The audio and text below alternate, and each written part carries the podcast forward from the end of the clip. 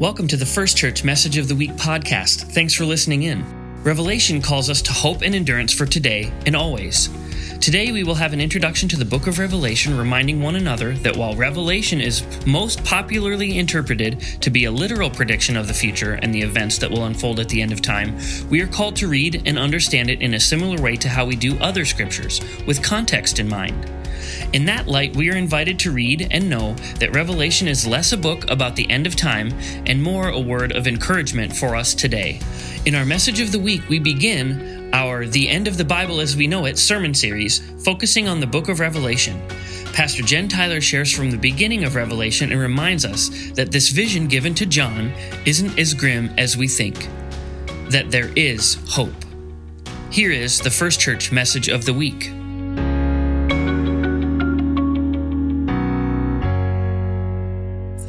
Won't you join with me in a word of prayer? Lord God, as we listen for your word this day especially, might you open our ears that we can hear you more clearly. Open our eyes that we see you more clearly, and our hearts that we might love you more deeply, as you rid us from any and all distractions, so that all that we see and hear and know and feel and speak are of you. Amen.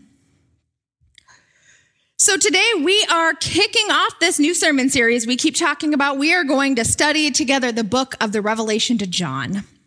Now this uh, four-week sermon series, as I mentioned before, is just going to give us kind of a snippet and an overview, but my hope is that it would encourage us to dive into some of the tougher things in our lives. One of the things that is a core piece of my theology and what I believe is that if we can't talk about hard things in church, where can we talk about them?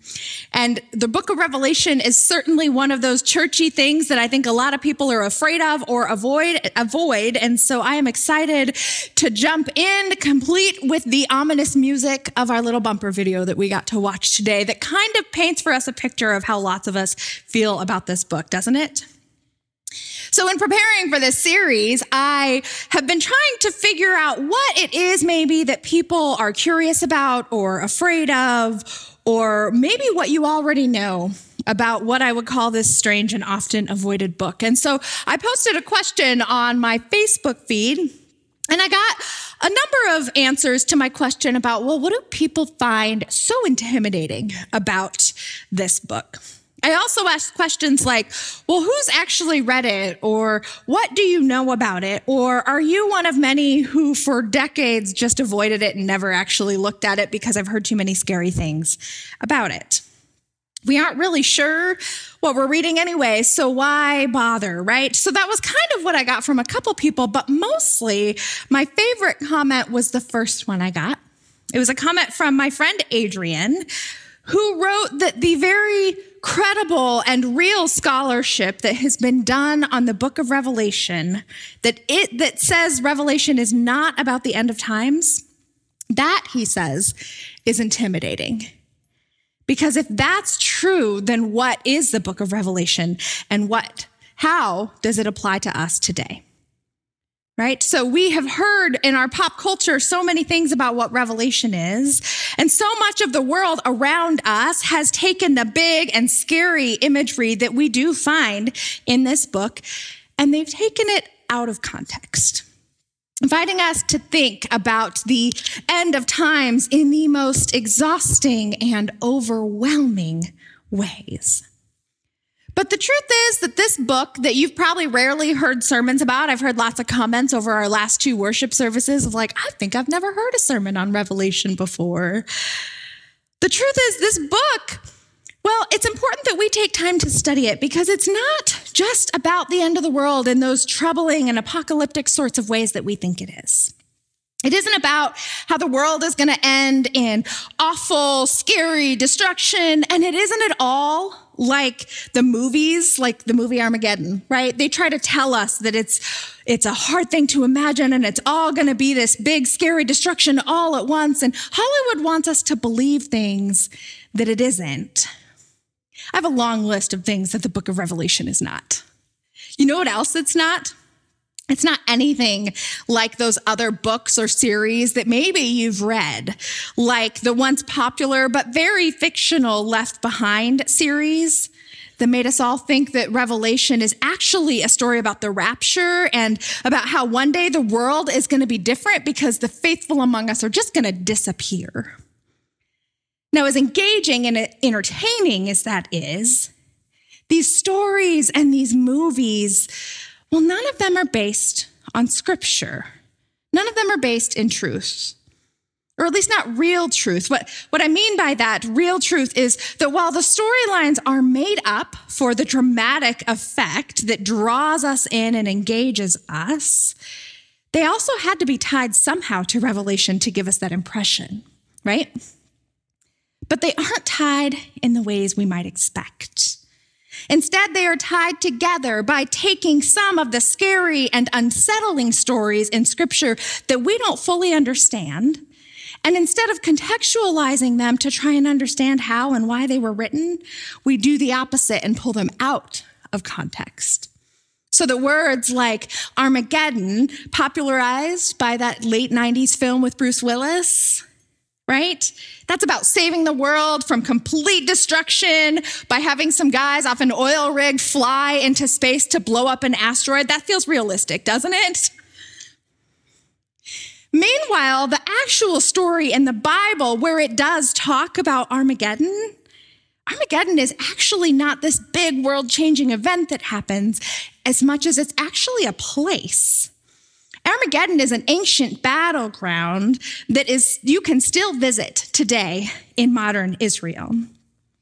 It is a city that is used to and tied to the end of the world because this ancient city has been destroyed again and again and again and again and again and again in battle.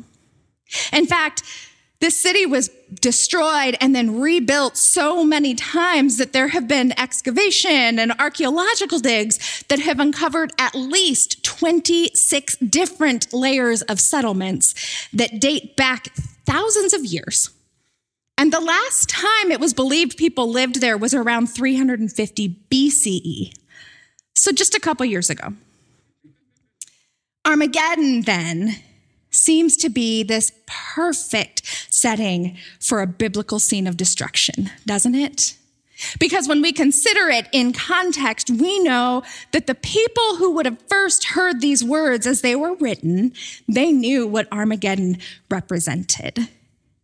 And in the same way, I think similar to that, you know, calling that place Armageddon, they understood what that meant in the same way as I might suggest that maybe the next battle for the soul of our nation should be called something like the plains of Gettysburg. We hear Gettysburg, and we don't just think of Pennsylvania, right? We think of a, a scene. We think of all of the history represented in that place. And that's how it was with Armageddon for them. So I could go on and on. I could tell you a lot of things that the book of Revelation, uh, I could tell you lots of connections to pop culture and how some of them are right and a lot of them are wrong. But the point would be the same if we went on about all of that. The point would be that we have a lot of cultural ideas about Revelation, but actually those stories point a lot to what it's not. But if it is not all of these things, then what is it, right? Revelation, believe it or not, is actually a story of hope. It is a reminder that our God, who is the God of the sun and the moon and all of creation, we have a life-giving, creating, and redeeming God who is trying to show us a future worth hoping for. You see, much like other scripture in the New Testament, the book of the Revelation to John was first written not as a directive from God, but as a letter written to a group of people. More specifically, this is a letter written to offer an account of John's visionary experience with the resurrected Jesus, an experience that we are told is facilitated from the beginning to the end by the Holy Spirit. And so what this means, then, is that the book of Revelation is not meant to be interpreted literally, as is often done, but it is meant to be read as it is, as a vision, Anybody ever had a dream or a vision and you woke up and you thought, what the heck was that? Right? Visions are not meant to be seen in a literal way any more than our dreams are, but often they still hold deep meaning, right? A United Methodist pastor and theologian by the name of Magrite Vega puts it this way when he says that we should use this book as a guide to experiencing the resurrected life. John's vision allows us to see the world, the church, and the Christian life in the way God envisions it, not just for how it is, but for how it can be. That's good news, isn't it? I think that's really good news when we look around at the world and imagine that it can be something better and more hopeful. And I think that's good news because if we're honest, the world's kind of a mess, isn't it? But even if the world around us feels like a mess now, just as the world has been a bit of a mess for thousands of years, if we're honest, with our high and our low points throughout history, the good news in that is that God always has been. God is, and God always will be with us. That is why we proclaim the truth of who and where and when God is. Even as a part of our communion liturgy, when we share in communion at this service once a month, usually, we often respond in chorus as a part of that prayer with these words about how Christ has died in the past, Christ is risen in the present, and Christ will come again in the future. Good news and words of hope that come from the book of Revelation in the first chapter. So I want you to listen for these familiar words in our scripture passage. As I read it this morning for us, I'm going to read from the Revelation to John, a reminder that this is a letter. And so those opening words uh, are a greeting and a salutation. So we skipped a little bit of that and are beginning in verse four. I'm going to read chapter one, verses four through eight. It says to us, John, to the seven churches in the province of Asia, grace and peace to you from him who is, who was, and who is to come, and from the seven spirits before his throne, and from Jesus Christ, who is the faithful witness, the firstborn from the dead, and the ruler of the kings of the earth. To him who loves us and has freed us from our sins by his blood, and has made us to be a kingdom and priests to serve his God and Father. To him be glory and power forever and ever. Amen. Look, he is coming with the clouds, and every eye will see him, even those who pierced him. And all peoples on earth will mourn because of him. So shall it be. Amen. I am the Alpha and the Omega, says the Lord God, who is and who was and who is to come. The Almighty. Here ends our reading. Do you hear the hope in these words? Do you hear the hope and the promises about God who has made us a part of a kingdom where we will once again see God as he comes to us, even on the clouds, it says? Something that means not literal riding in on the clouds, but that we all have that picturesque of the heavens coming down to earth. And not only will we see him, it says all the people, every eye will see him, even those who pierced him. Friends, that means that even those who perhaps most betrayed Christ in his life here will be welcomed back. We all, no matter what we have done or left undone, if we seek to turn back to Jesus, the pioneer and perfecter of our faith, all of us are given an opportunity to draw nearer to God and to be welcomed into the body of Christ. Now, this introduction here in these few short verses also hold other important information that help us prepare for what's yet to come in the rest of the book. For example, when John addresses the seven churches in the province of Asia, John is not addressing seven specific churches. Rather, seven is a number that is often used, especially throughout Scripture and a lot in the book of Revelation. Seven is a number that is used not to mean the number that we count, but it symbolizes a kind of um, completeness or wholeness.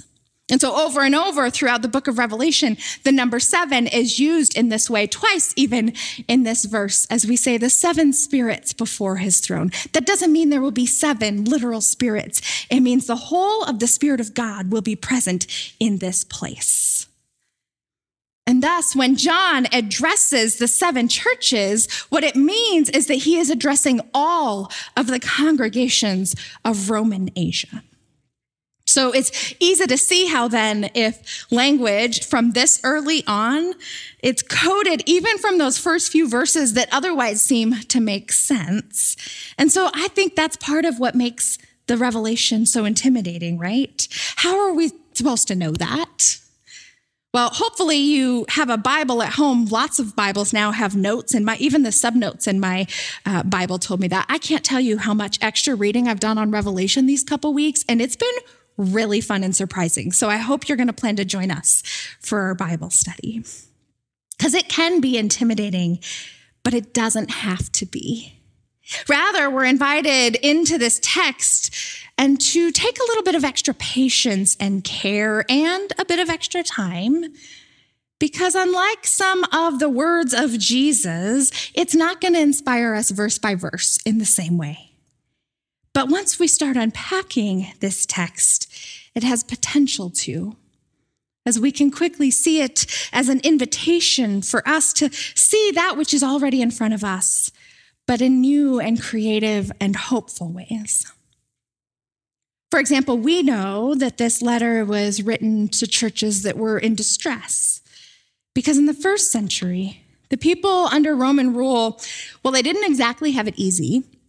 For starters, if they were faithfully seeking to follow Jesus, they were facing active persecution. And so they had to find a way to live in that tension of living a world in which they were embracing and living out their faith while living into that tension of living in relationship to a government that didn't exactly have their best interest at heart.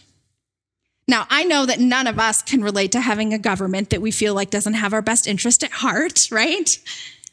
Their distress, of course, not being the same as ours, because theirs was real in life-threatening and difficult ways that I don't think we can fully understand in twenty-first century America.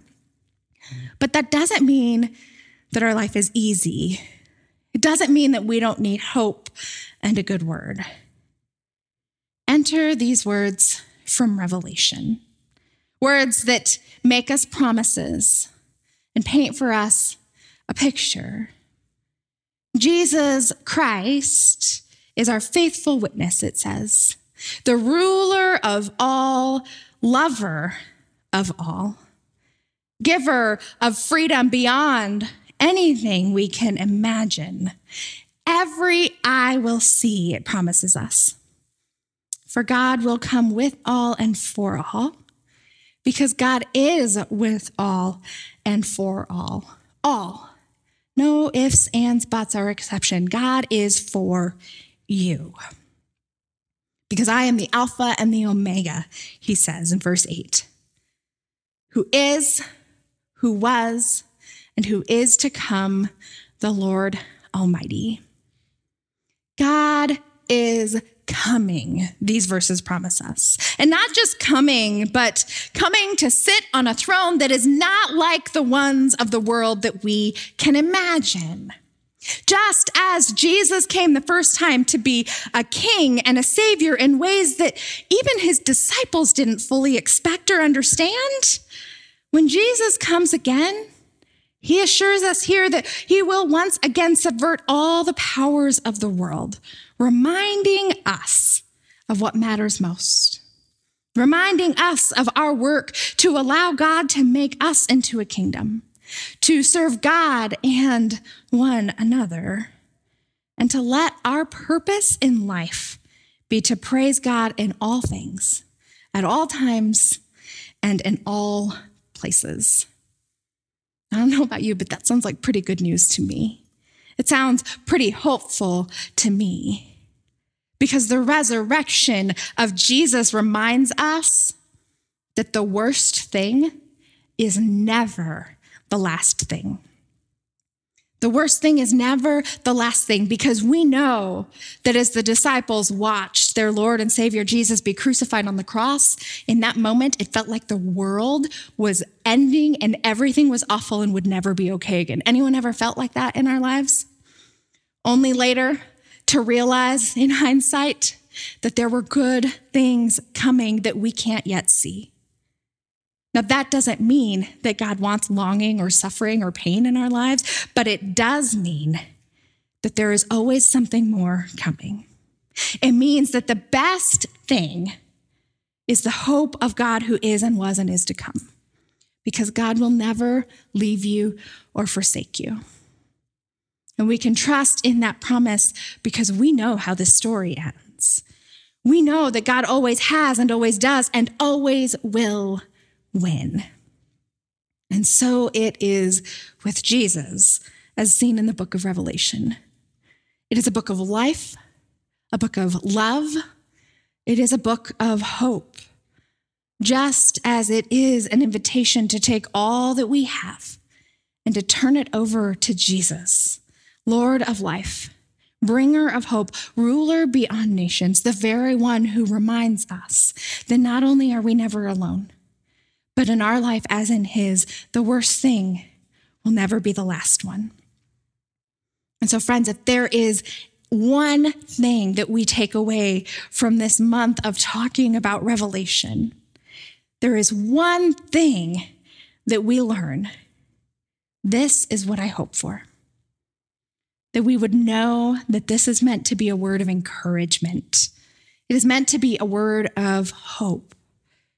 It is a reminder that whatever has been, whatever is, whatever will be, it is in God's hand. And the Lord our God will never leave you or forsake you. Let us pray. Faithful, loving, patient God, we thank you for the surprising ways that you show up to and for us. We thank you for this revelation to John that we wrestle with, in which we find your abundant hope, a reminder of hope that is yet to come as we seek assurance in all that has been, all that is, and all that ever will be. In the name of Jesus Christ, our Lord and Savior, we pray. Amen. Thanks for joining us for the First Church Message of the Week. To stay connected, subscribe to this podcast and follow us on Facebook. For more information on our church calendar, visit our website at watertown first dot church. This has been the First Church Message of the Week.